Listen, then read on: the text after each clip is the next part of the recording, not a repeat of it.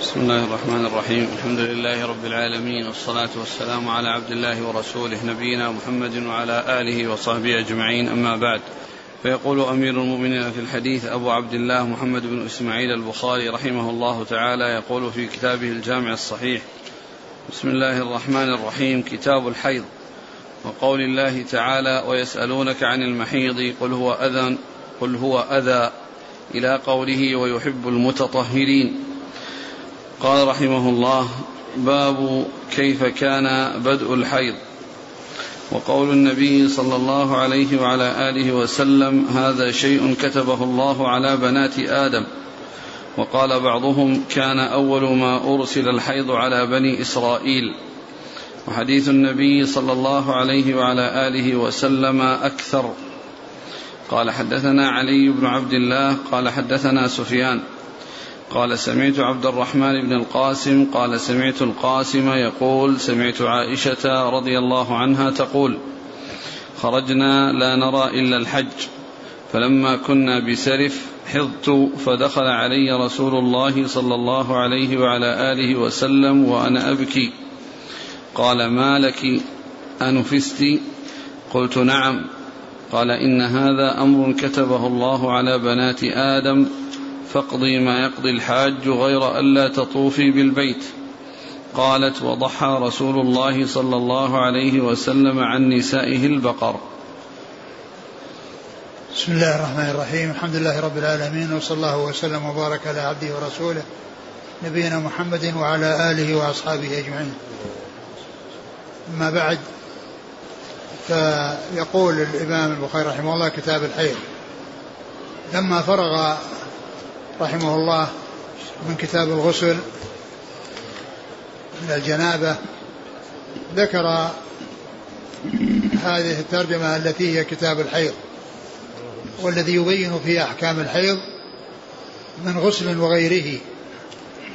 والغسل من الحيض واجب كما أن الغسل من الجنابة واجب فهذا لا بد منه وهذا لا بد منه.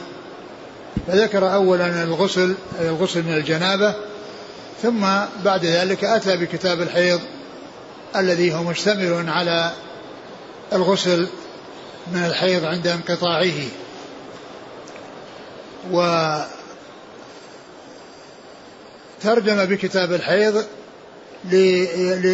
ليبين ما يتعلق به من مسائل سواء كانت تتعلق بالغسل أو تتعلق بأحكام الحيض الأخرى المتعلقة به. ثم إنه ذكر الآية التي فيها التطهر والاغتسال من الحيض وهي قول الله عز وجل ويسألونك عن المحيض يقول هو أذن فاعتزلوا النساء في المحيض ولا تقربوهن حتى يطهرن فإذا تطهرن فأتوهن من حيث أمركم الله. ففيه طهر وتطهر.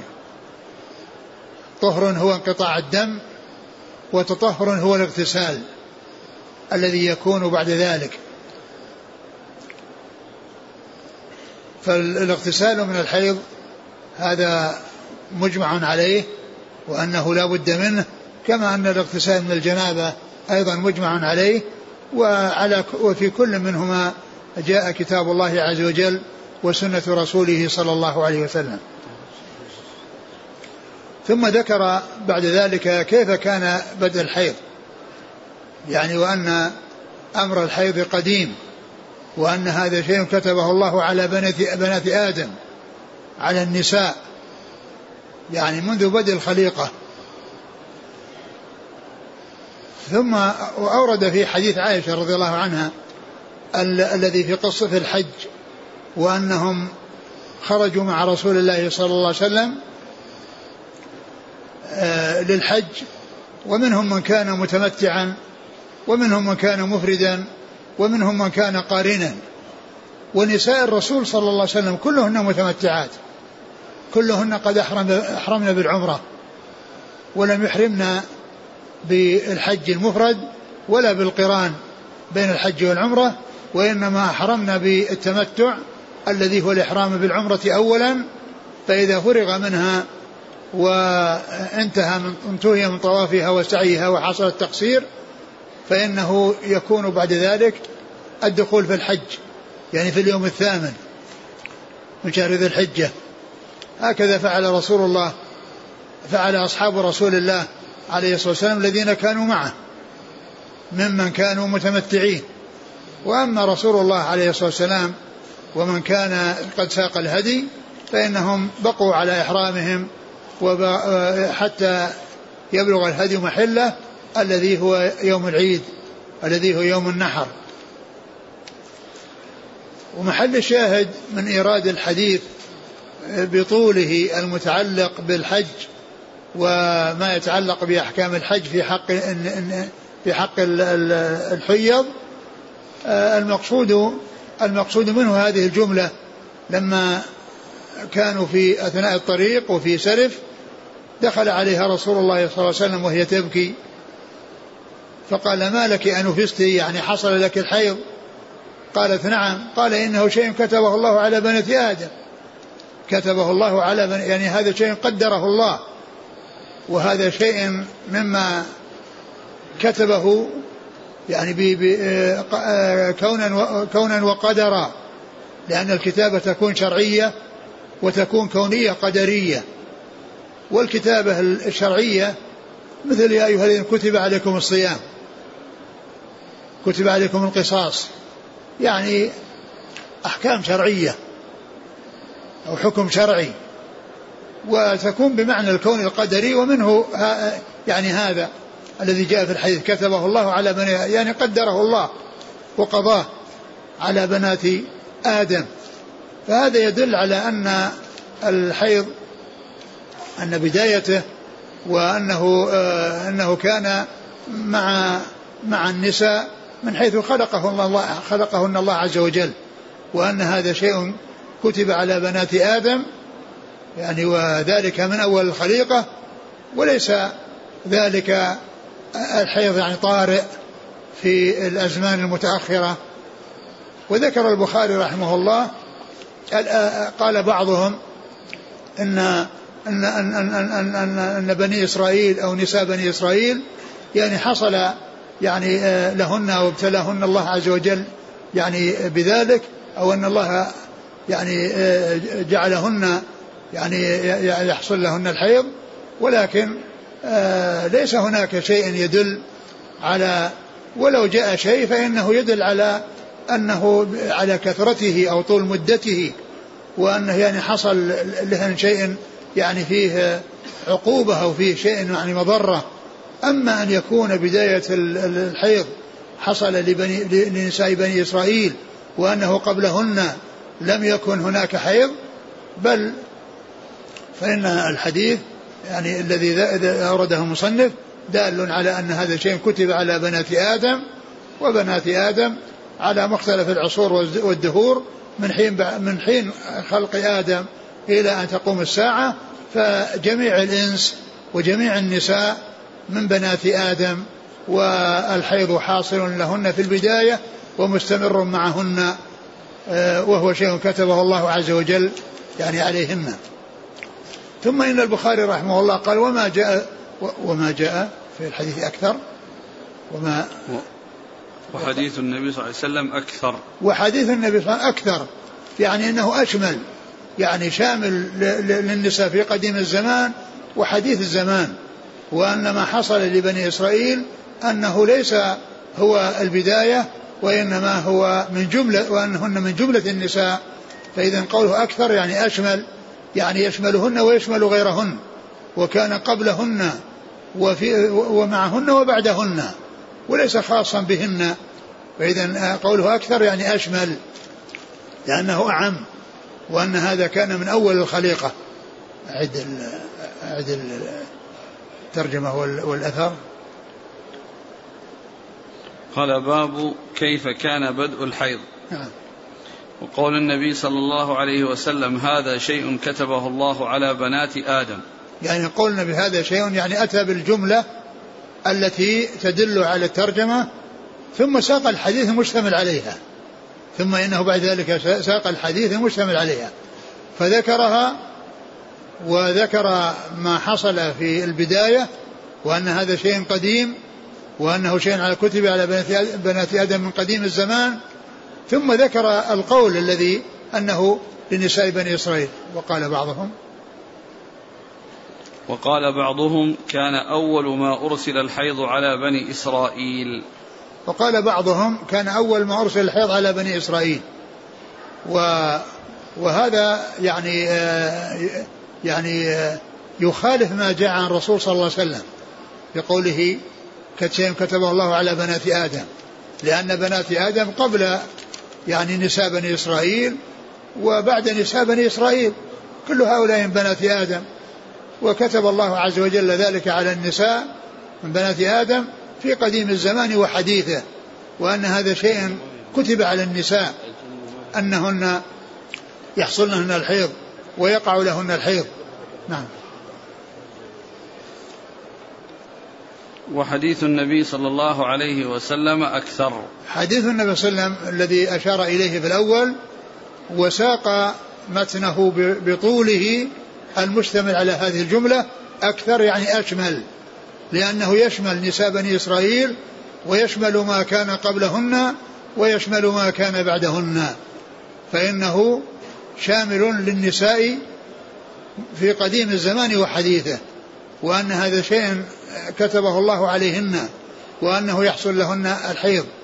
والحيض هو يعني آه، سيلان الدم يعني آه، في في يعني من المرأة يعني من مكان مخصوص وفي زمن مخصوص وفي مدة مخصوصة لأنه يعني له وقت وليس مستمرا دائما وأبدا الذي فيها الاستمرار والاستحاضة.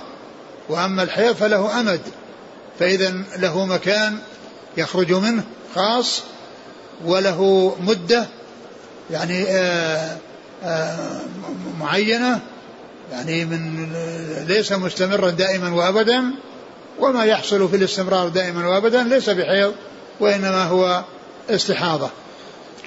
فهو دم مخصوص يكون من مكان مخصوص وفي زمن مخصوص. نعم. حديث عائشة قالت نعم قالت خرجنا لا نرى إلا الحج. لا نرى إلا الحج. يعني أنهم خرجوا خرجوا للحج والحج كما هو معلوم إما يعني حج آه، مفرد أو حج معه عمرة أو عمرة تسبق الحج أو عمرة تسبق الحج. ونساء الرسول صلى الله عليه وسلم كن متمتعات.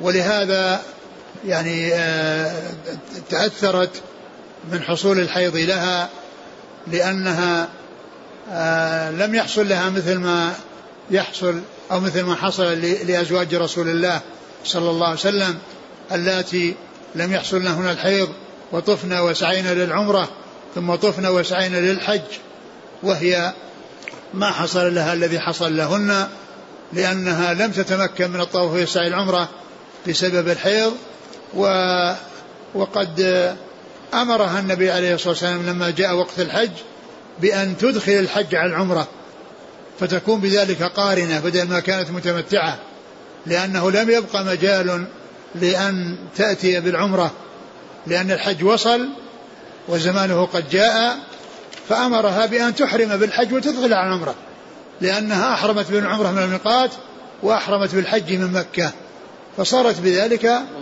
قارنة فصارت بذلك قارنة. نعم.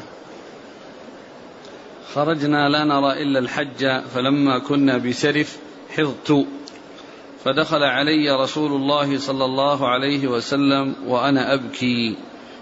دخل, دخل عليها الرسول صلى الله عليه وسلم وهي تبكي لهذا الذي حصل لها وأنها يعني سيحصل يعني لها شيء بسبب ذلك.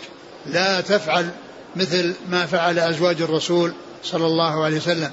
ولهذا في آخر الأمر حرصت على أن تأتي بعمرة بعد الحج حتى يحصل لها طواف وسعي.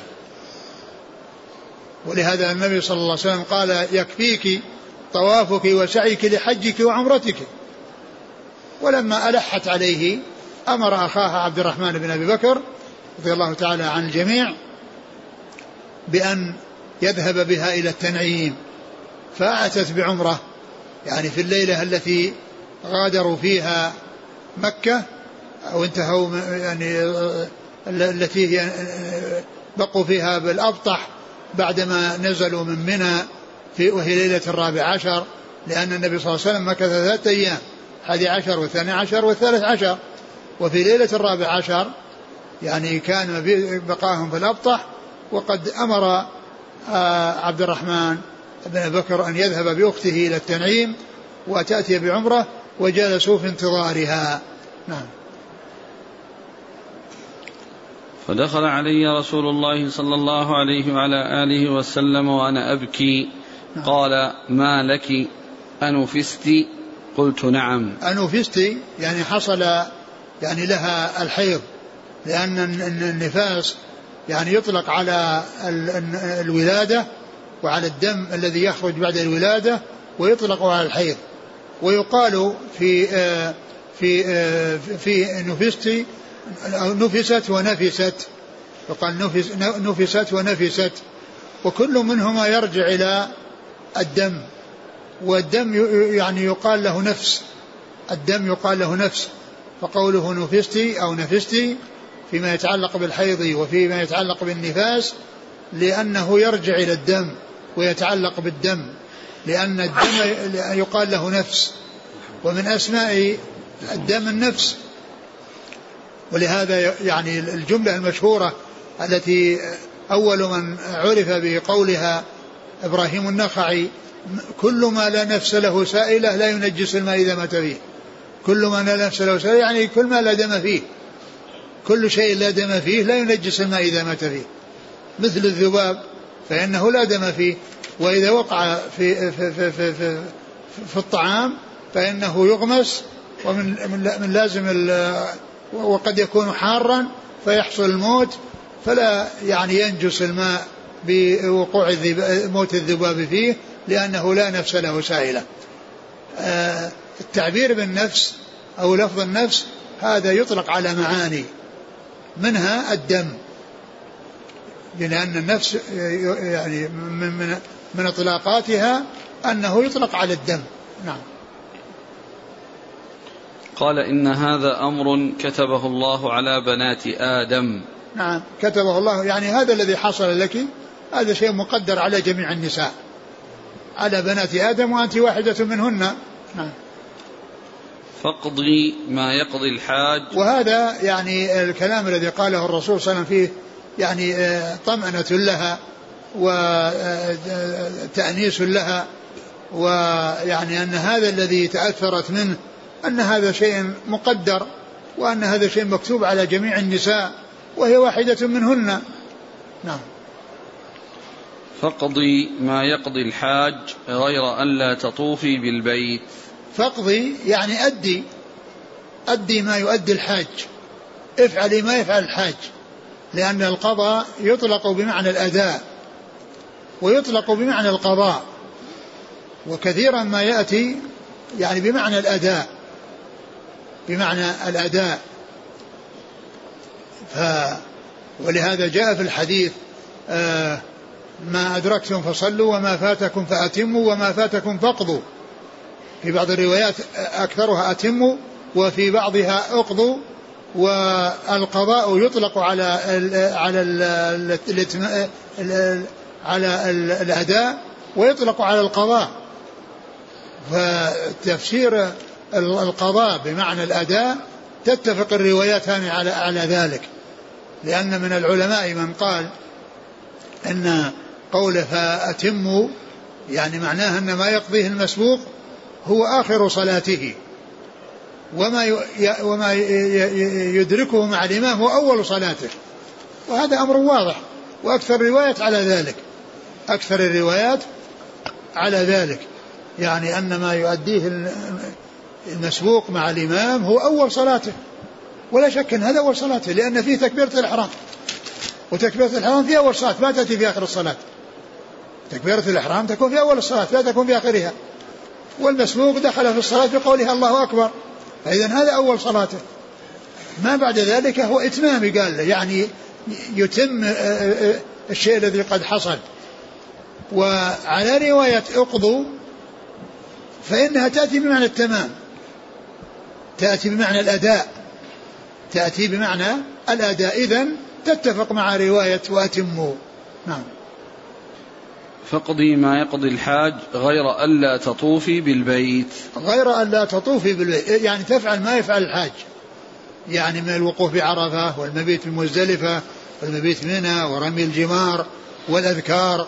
والأدعية كل ذلك تفعله إلا أنها لا تطوف البيت حتى تطهر لا تطوف البيت حتى تطهر لأن المرأة يعني لا يعني ممنوعة من الصلاة والطواف هو مثل الصلاة وفيه صلاة بعد.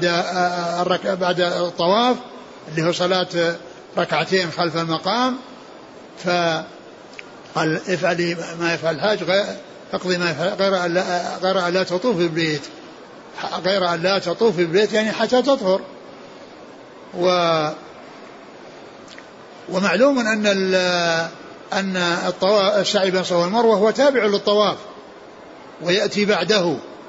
لكن لو أن امرأة طافت بالبيت وهي على طهارة ثم حاضت قبل أن تسعى يجوز لها أن تسعى وهي على غير طهارة لأن السعي لا تشترط له الطهارة. السعي لا تشترط له الطهارة وإنما الطهارة تشترط للطواف. نعم.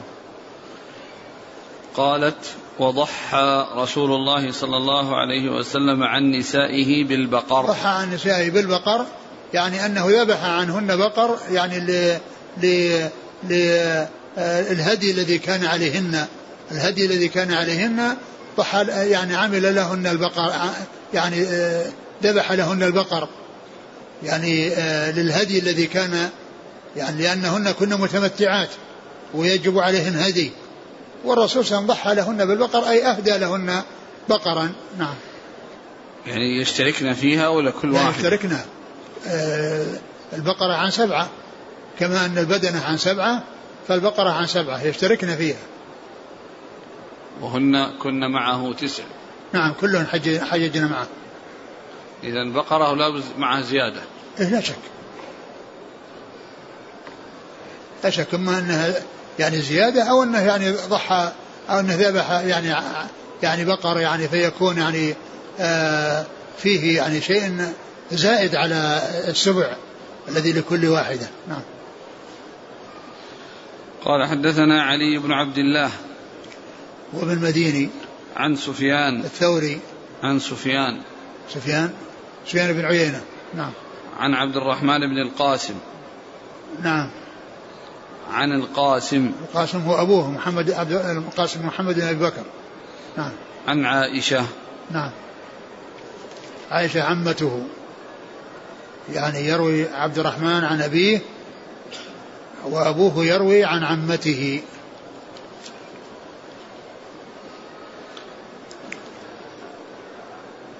حسب ما ذكر في أطراف الحديث هذا سيتكرر في البخاري. إيه. الحديث طبعا في مواضع كثيرة. في 34 موضع غير هذا الموضع. في 34 نعم.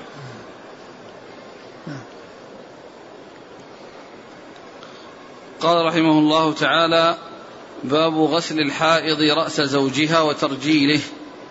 قال حدثنا عبد الله بن يوسف قال حدثنا مالك عن هشام بن عروة عن أبيه عن عائشة رضي الله عنها أنها قالت كنت أرجل رأس رسول الله صلى الله عليه وعلى آله وسلم وأنا حائض.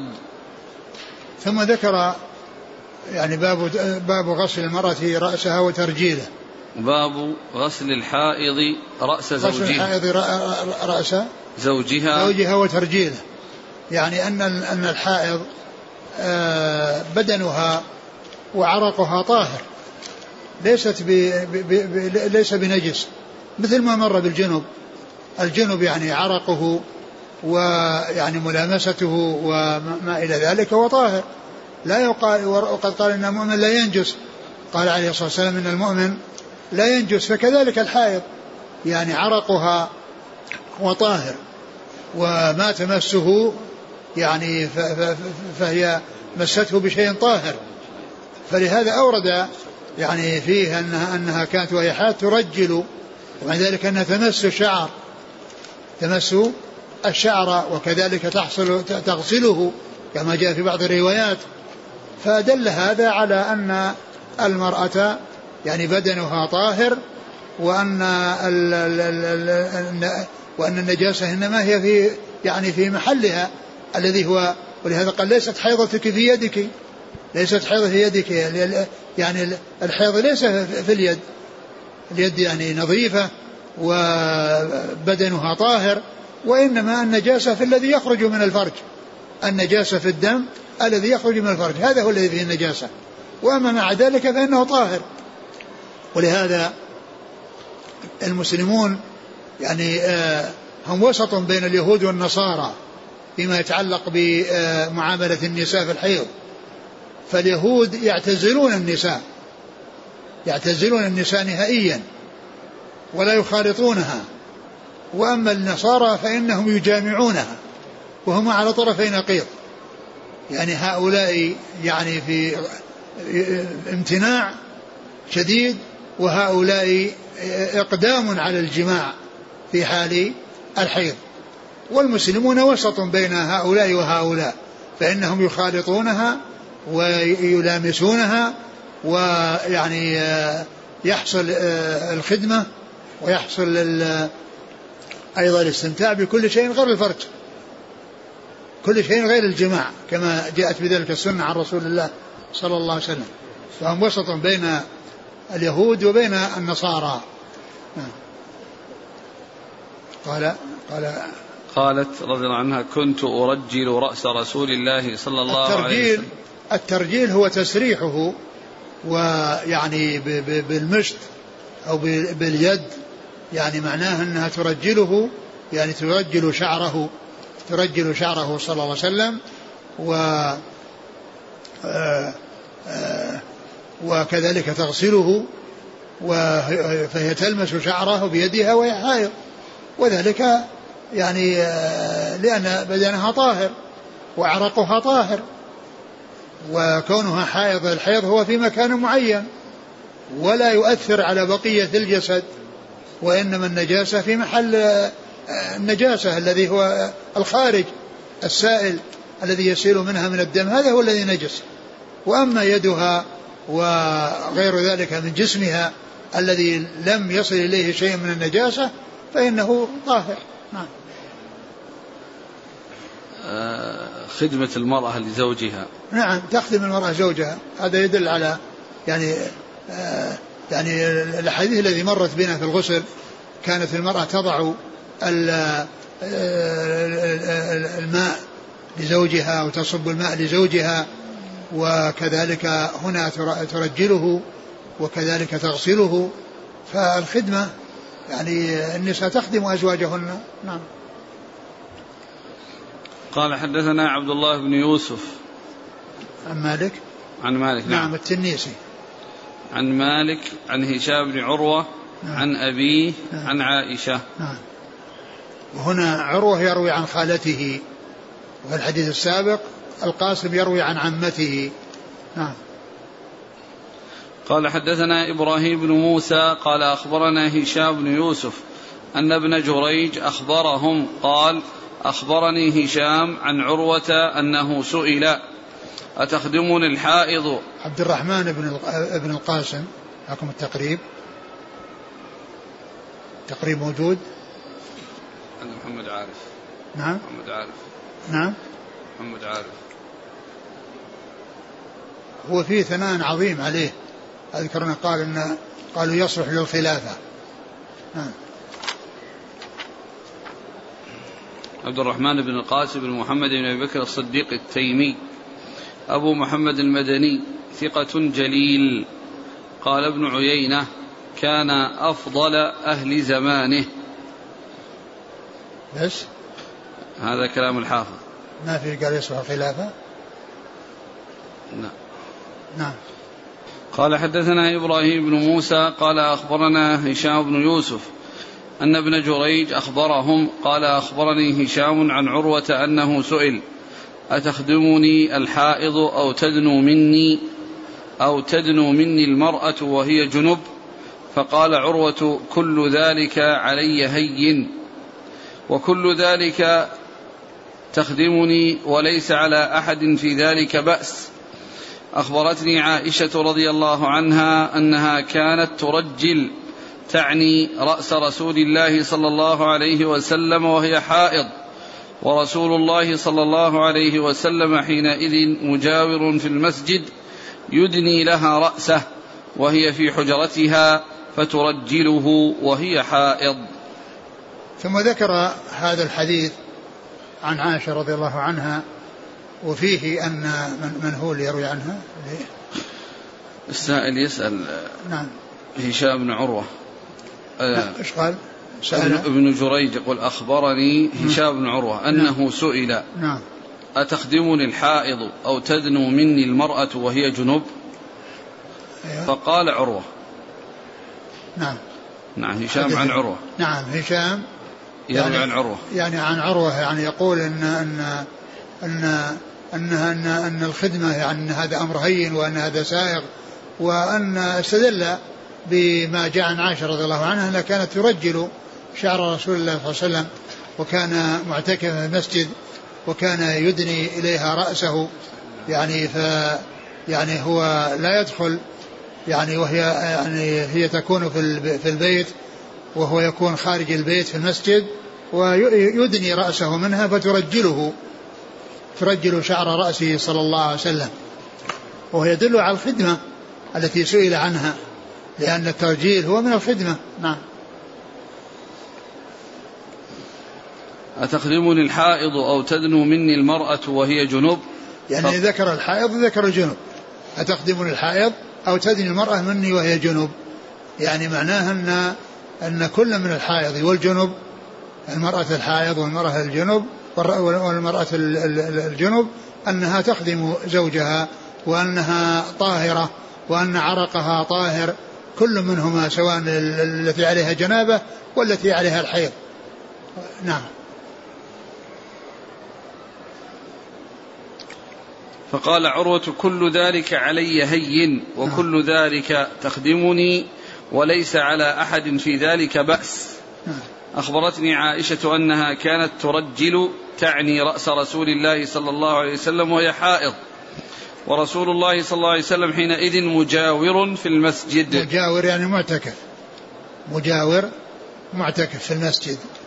يعني فهو يدني رأسها يعني لا يدخل البيت من أجل ترجله ولا ليست هي تخرج المسجد من أجل ترجله وإنما يدني إليها رأسه فترجله. نعم. و يدني لها رأسه وهي في حجرتها. نعم يدني رأسه من الخارج يعني من خارج من خارج من المسجد. وهي في حجرتها وهو في المسجد. نعم. يعني حجرتها بابها على المسجد. يعني من الباب الذي على المسجد يعني باب من الخارج وباب من الداخل. نعم. قال حدثنا وفي هذا الجمع بين يعني بيان الحكم ودليله. لأنه لما سئل يعني وجاب بأن ذلك لا بأس به ثم أتى بالدليل الذي هو عن عائشة رضي الله عنها أنها كانت ترجل شعر رسول الله صلى الله عليه وسلم يعني أنها تخدمه. يعني هذا هو الدليل الدال على خدمة النساء لأزواجهن. نعم. قال حدثنا إبراهيم بن موسى نعم. عن هشام بن يوسف نعم. عن ابن جريج نعم. عن هشام عن عروة عن عائشة. وهذا ابن جريج يروي شيخه آه، شيخه هشام وتلميذه هشام. تلميذه هشام الراوي عنه وشيخه الذي روى عنه هشام. يقول الحافظ بن حجر عند ذكر هذا الإسناد وفيه يعني آه، كون آه، الرجل يعني شيخه اتفاق اسم التلميذ والشيخ. قال وهذا النوع مما أغفله ابن الصلاح لأن ابن الصلاح جمع أنواع علوم الحديث يعني أنواع كثيرة تزيد على الستين. فهناك أشياء فاتت ابن الصلاح لأنه ذكر من وافق كنيته اسم أبيه يعني الذي هو أبوه آه، اسم أبيه مطابق لكنيته مثل هناد بن السري أبو السري هناد بن السري أبو السري. فيعني فهذا نوع من أنواع علوم الحديث. وهنا يعني تلميذ التلميذ آه، اسم التلميذ مطابق لاسم الشيخ. قال وهذا من من نوع اغفله ابن الصلاح. يعني أنه ما ذكره في أنواع علوم الحديث. يعني من وافق آه، آه، اسم شيخه اسم تلميذه. نعم. بالتقريب يصلح للخلافة. من هو؟ سليمان بن داود. داود سليمان بن داود بن داود بن علي بن عبد الله بن عباس. أبو أيوب البغدادي الهاشمي الفقيه سليمان, سليمان؟ نعم. ما في واحد ثاني غيره؟ حسب المكتبة الجيبية. آه. آه. طيب. قال أحمد بن حنبل يصلح للخلافة. آه. سليمان بن داود؟ ابن داود. ابن؟ داود مكرر. نعم سليمان بن داود بن داود. ابن علي بن عبد الله بن عباس. نعم. يعني علي بن عبد الله بن عباس. هذا هو الذي من ذريته خلفاء بني خلفاء بني العباس. لأن بني العباس ينتسبون إلى علي بن عبد الله بن عباس. نعم. قال رحمه الله تعالى باب قراءة الرجل في حجر امرأ في حجر في حجر امرأته. وهي حائض وكان أبو وائل يرسل خادمه وهي حائض إلى أبي رزين فتأتيه بالمصحف فتمسكه بعلاقته. نعم. قال حدثنا أبو نعيم الفضل بن دكين أنه سمع زهيرا عن منصور بن صفية أن أمه رضي الله عنها حدثته أن عائشة رضي الله عنها حدثتها أن النبي صلى الله عليه وعلى آله وسلم كان يتكئ في حجري وأنا حائض ثم يقرأ القرآن. قال باب قراءة الرجل في حجر امرأته وهي حائض. باب قراءة الرجل في حجري أو في حجري لأن يأتي حجر ويأتي حجر. آه، آه، قراءة القرآن في حجر امرأته وهو حائض وهي حائض يعني معناه أنه يعني يجعل رأسه يعني على على على على صدرها أو على فخذها و أو يعني يكون في حجرها وهي حائض فلا يمنع ذلك من, لا يمنعه ذلك من قراءة القرآن. لا يمنعه ذلك من قراءة القرآن بل يقرأ يعني ومعناه محل النجاسة قريبا منه وذلك لا يؤثر على قراءة القرآن. يعني كونه يعني يكون في حجرها وفي في, في فرجها نجاسة أن ذلك سائر لأن النبي صلى الله عليه وسلم كان يفعله. وكان النبي صلى الله عليه وسلم يفعل ذلك فدل هذا على أنه سائغ وأنه جائز وأن آه، قرب آه، قربه يعني من قربه من آه، من مكان النجاسة أن ذلك لا يؤثر على القراءة لا يؤثر على كونه يقرأ القرآن لا يؤثر على كونه يقرأ القرآن. ويفهم منه أن الحائض قد يفهم منه أنها لا تقرأ القرآن أنها لا تقرأ القرآن لأنه إذا كان يعني آه ذكر آه آه كونه يكون في حجرها ويقرأ القرآن يعني معنى ذلك أنها يعني هي يعني أنها لا تقرأ القرآن. لا يعني هكذا فهم بعض أهل العلم. لكن ليس هناك يعني دليل واضح يمنع الحائض من قراءة القرآن يعني عن ظهر قلب لأن مدته تطول وقد تحتاج إلى القراءة حتى لا تنسى وتختلف عن الجنابة لأن الجنابة يعني بيد الجنوب أن يتخلص من الجنابة وذلك بالاغتسال يعني وإن لم يوجد الاغتسال يتيمم إن لم يوجد الماء يتيمم وأما بالنسبة للحيض فهو ليس بيد بيد المرأة لأنها له مدة فلا يمكن التخلص منه إلا بعد فراغ لا, لا يمكن التخلص منه كما يتخلص من الجنابة و و آه، آه، ومدته آه، تمكث أيام فقد تحتاج إلى القراءة يعني من أجل خوف النسيان. وأما بالنسبة للجنوب فإنه جنابته بيده يستطيع أن يتخلص منها. بالاغتسال أو بالتيمم إذا لم يوجد ماء أو بالتيمم إذا لم يوجد ماء ثم يقرأ القرآن بأن يغتسل ويقرأ أو يتيمم إذا لم يوجد ماء يغتسل به ويقرأ. بخلاف الحائض فإنها لا يمكن أن تغتسل وهي حائض لأن له مدة ولا تغتسل إلا إذا طهرت. كما قال الله عز وجل حتى يطهرن فإذا, فإذا تطهرن فأتوهن من حيث أمركم الله.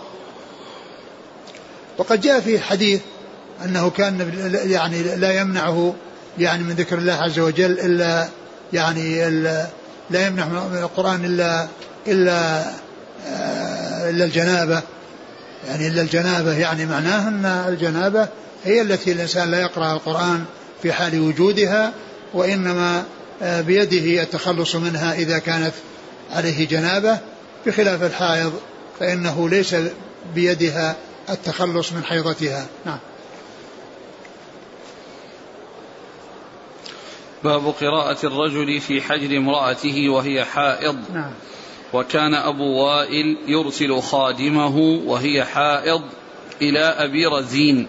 وكان أبو وائل وهو شقيق بن سلمة يعني وهو من المخضرمين الذين أدركوا الجاهلية والإسلام ولم يلقوا النبي صلى الله عليه وسلم وكذلك يعني إلى أبي رزين فيأتي يرسل الخادم وهي حائض فتأتي بالمصحف بعلاقته يعني تمسكه تمسكه بعلاقته.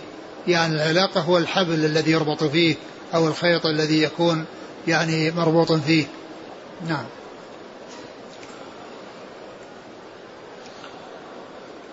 عن عائشة رضي الله عنها أنها قالت كان يتكئ صلى الله عليه وسلم في حج في حجري وأنا حائض ثم نعم. يقرأ القرآن. نعم. قال حدثنا أبو نعيم الفضل بن دكين نعم. عن زهير بن معاوية. عن منصور بن صفية نعم. عن أمه صفية بنت شيبة. عن عائشة. نعم. قال رحمه الله تعالى باب من سمى النفاس حيضا.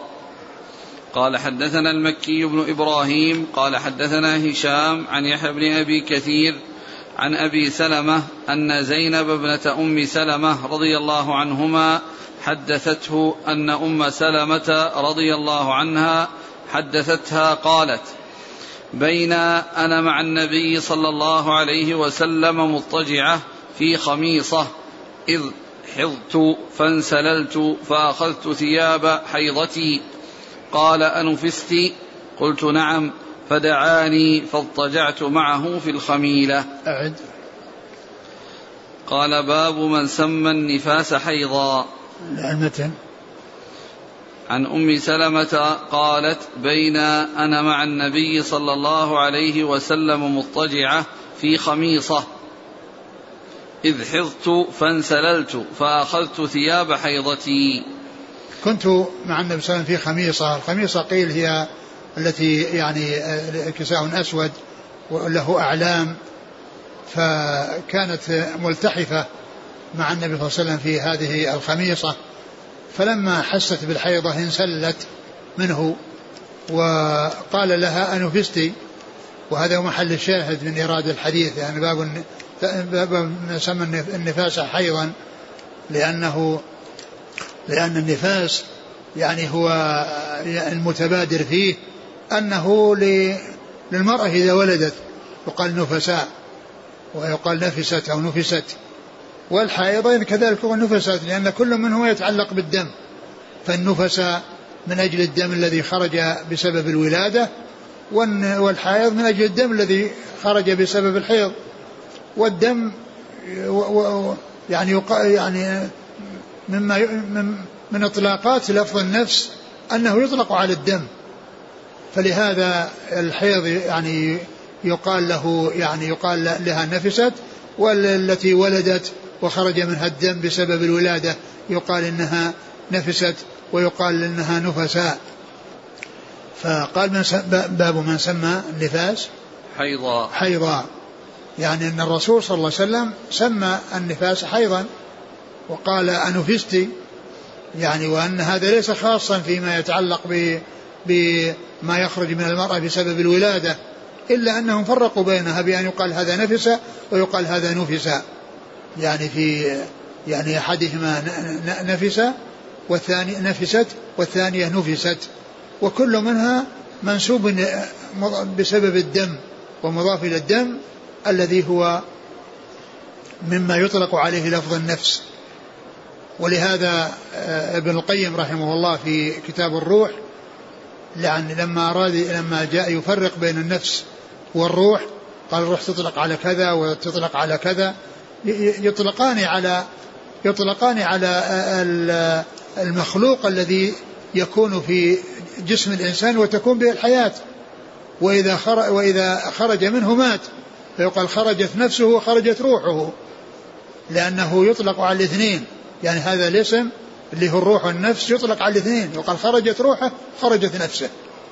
يعني مات. خرجت روحه وخرجت نفسه. والروح تأتي لمعاني خاصة لا تطلق على النفس. والنفس تطلق لمعاني خاصة لا تطلق على الروح.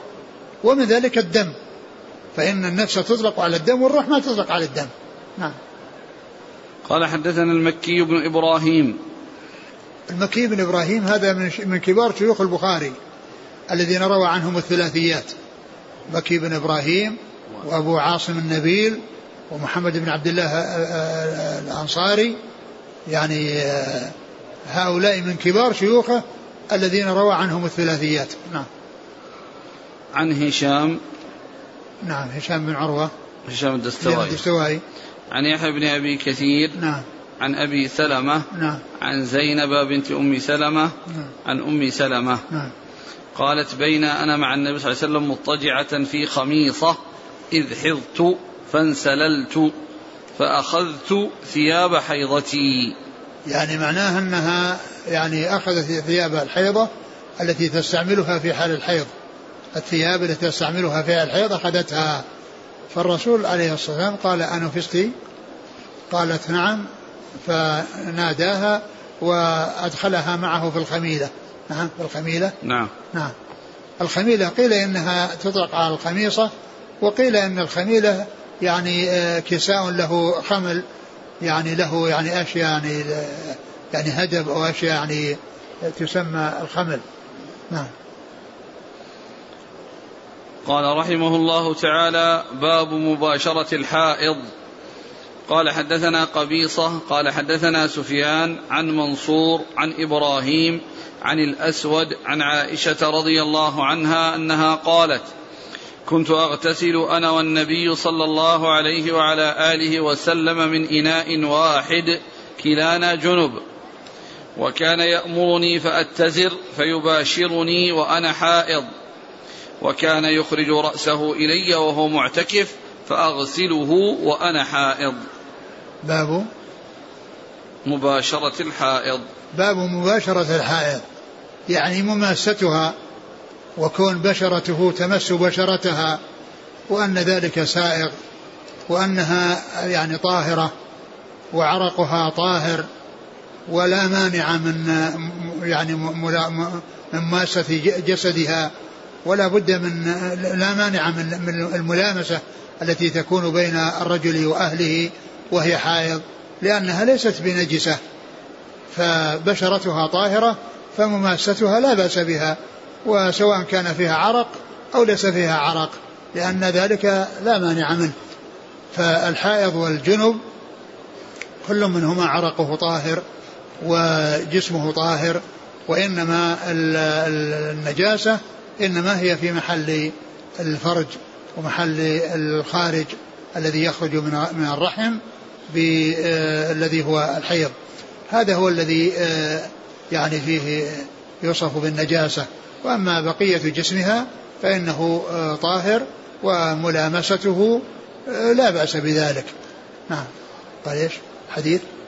قالت رضي الله عنها كنت أغتسل أنا والنبي صلى الله عليه وسلم من إناء واحد كلانا جنب. يعني هذا يعني حديث مشتمل على عدة أمور. منها كونها تغتسل مع الرسول صلى الله عليه وسلم من إناء واحد وكل منهما جنب يعني معناه أنهم يغتسلون من الجنبة مع بعض. وهذا يدل على أن على أن أن الاغتراف يعني من الماء والرجل جنب والمرأة جنب أن ذلك سائق وأنه لا يؤثر على الماء شيئا. يعني كونه يغترف منه من هو جنب لأن الإنسان عندما يعني يكون جنبا وإلى أن ينتهي إلى أن ينتهي من ال ال ال ال الاغتسال هو هو جنب. يعني فلا يقال إن إن أول مرة هي التي يعني فيها بل آه، الجنابة باقية حتى ينتهي الإنسان من من الاغتسال. نعم. وكان؟ وكان يأمرني فأتزر فيباشرني وأنا حائض. وكان يأمرني فأتزر. يعني وهي حائض يعني تتزر يعني تعمل إزارا يعني من سرتها إلى ركبتها الذي هذا هو شأن الإزار فيباشرها وهي حائض. يعني معناه يمس جسده جسدها وأن ذلك لا مانع منه.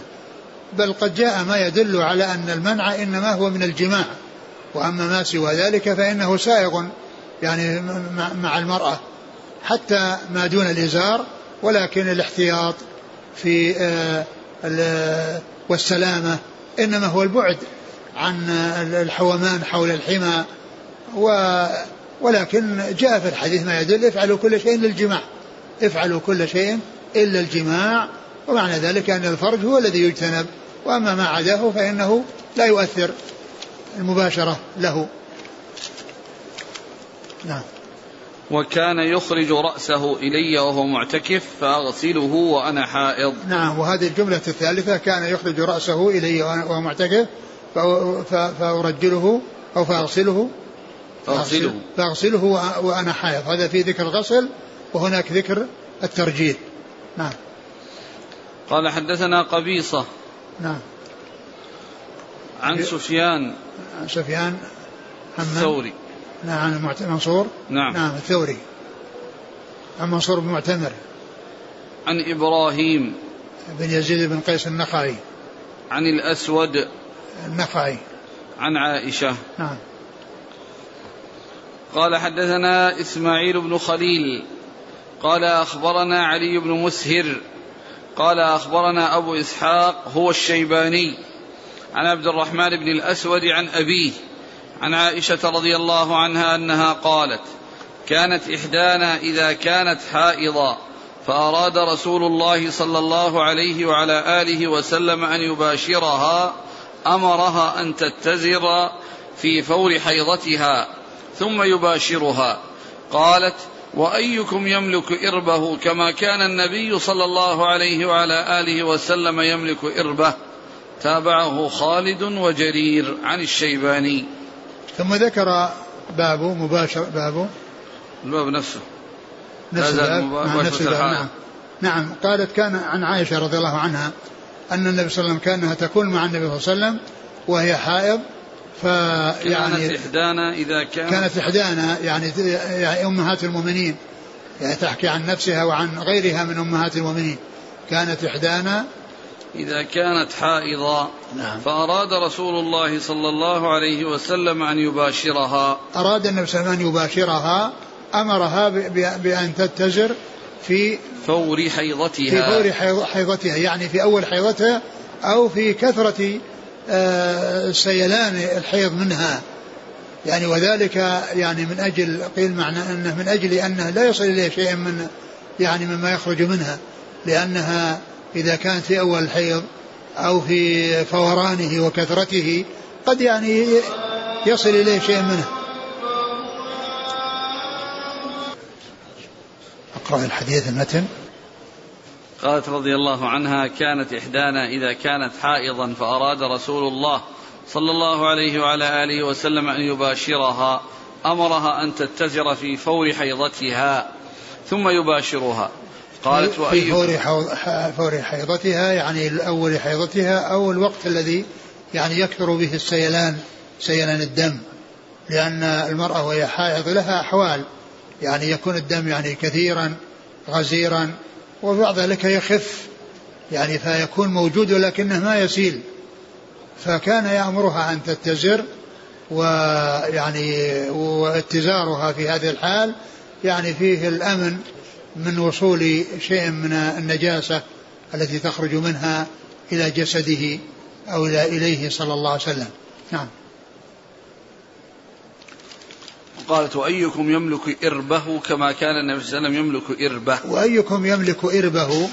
الإرب قيل هو العضو وقيل هو بمعنى الأرب وهو الحاجة ومعنى أن النبي صلى الله عليه وسلم يملك نفسه و و و بخلاف غيره فإنه قد يحوم حول الحمى فيقع فيه. وأما الرسول صلى الله عليه وسلم فهو لا يحصل منه ذلك. نعم. قال حدثنا إسماعيل بن خليل نعم. عن عن علي بن مسهر نعم. عن أبي إسحاق هو الشيباني. الشيبان نعم. عن عبد الرحمن بن الأسود نعم. عن أبيه نعم. عن عائشة رضي الله عنها. نعم.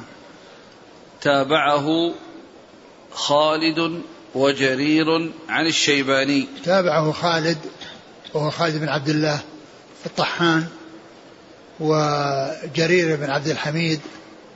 نعم. عن الشيباني. نعم. إذا الضمير يعود على هذا الذي علي بن مسهر. أي نعم اللي يروي عن الشيباني. قال حد قال حدثنا أبو النعمان قال حدثنا عبد الواحد قال حدثنا الشيباني. قال حدثنا عبد الله بن شداد رضي الله عنه أنه قال سمعت ميمونة رضي الله عنها قالت كان رسول الله صلى الله عليه وسلم إذا أراد أن يباشر امرأة من نسائه أمرها فاتزرت وهي حائض. ورواه سفيان عن الشيباني.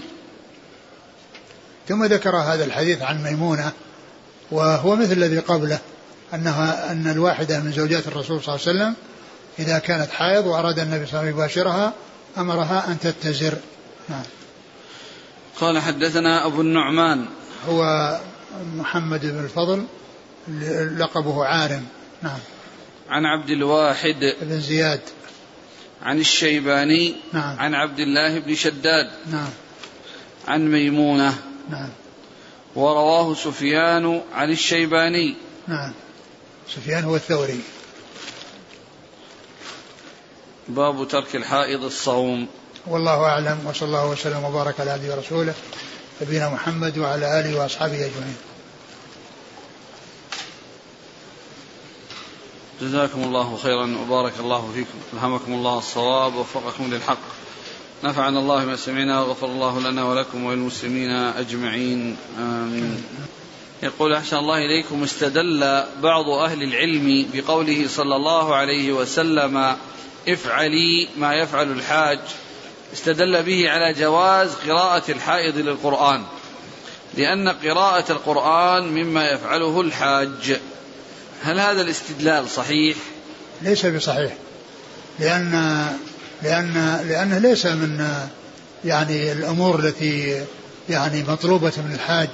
يعني قراءة القرآن لأن فيه ذكر وفيه أدعية لكن قراءة القرآن ليس فيه يعني يمكن ليس فيه قراءة قرآن.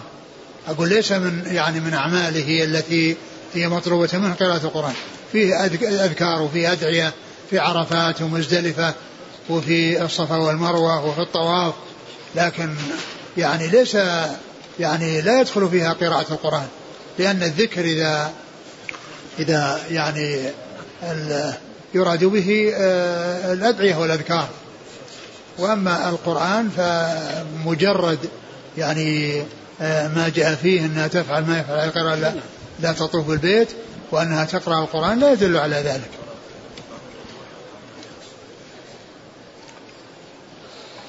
يقول آه، يوجد الآن أدوية توقف الحيض تأخذها بعض النساء فما حكم ذلك؟ لا بأس بذلك. إذا كان يتأخر الحيض إذا ما كان يترتب عليها ضرر في جسمها فإن ذلك سائغ لا بأس له وفيه فائدة ومصلحة يعني لها ولرفقتها. يقول الآن وقد دخل المسعى في المسجد فهل يجوز للحائض أن تسعى فيه؟ نعم يجوز لأن لأن السعي هو من جنس المرور. هو من جنس المرور يعني ليس في مكث وليس في جلوس. نعم. يقول إذا أتى الرجل زوجته ثم أتاها الحيض بعد ذلك وقبل أن تغتسل من الجنابة فإذا انتهى حيضها هل تكتفي بغسل واحد لرفع الجنابة ورفع الحيض أم لا بد من غسلين؟ لا يكفي يكفي غسل واحد. إذا طهرت الحائض طهرت الحائض ولم ثم تجد أيضا ال ال يمكن أن تغتسل يمكن أن تغتسل وهي حائض ويرتفع عنها الجنابة لأنه كما هو معلوم الجنابة يعني آه، آه، إذا أرادت تقرأ القرآن لأن الحائض لها أن تقرأ القرآن والجنوب يعني ليس له أن يقرأ القرآن لأن آه، يعني تخلص من الجنابة بيده. فيمكن أنها تغتسل من الجنابة وهي حائض. تغتسل من الجنابة وعليها الحيض. نعم. إذا طهرت الحائض ولم تجد ماء لتغتسل هل لها أن تتيمم؟ نعم نعم. التيمم يعني يقوم مقامه سواء في الجنابة أو في الحيض. جزاكم الله خيرا. سبحانك اللهم وبحمدك أشهد أن لا إله إلا أنت أستغفرك وأتوب إليك.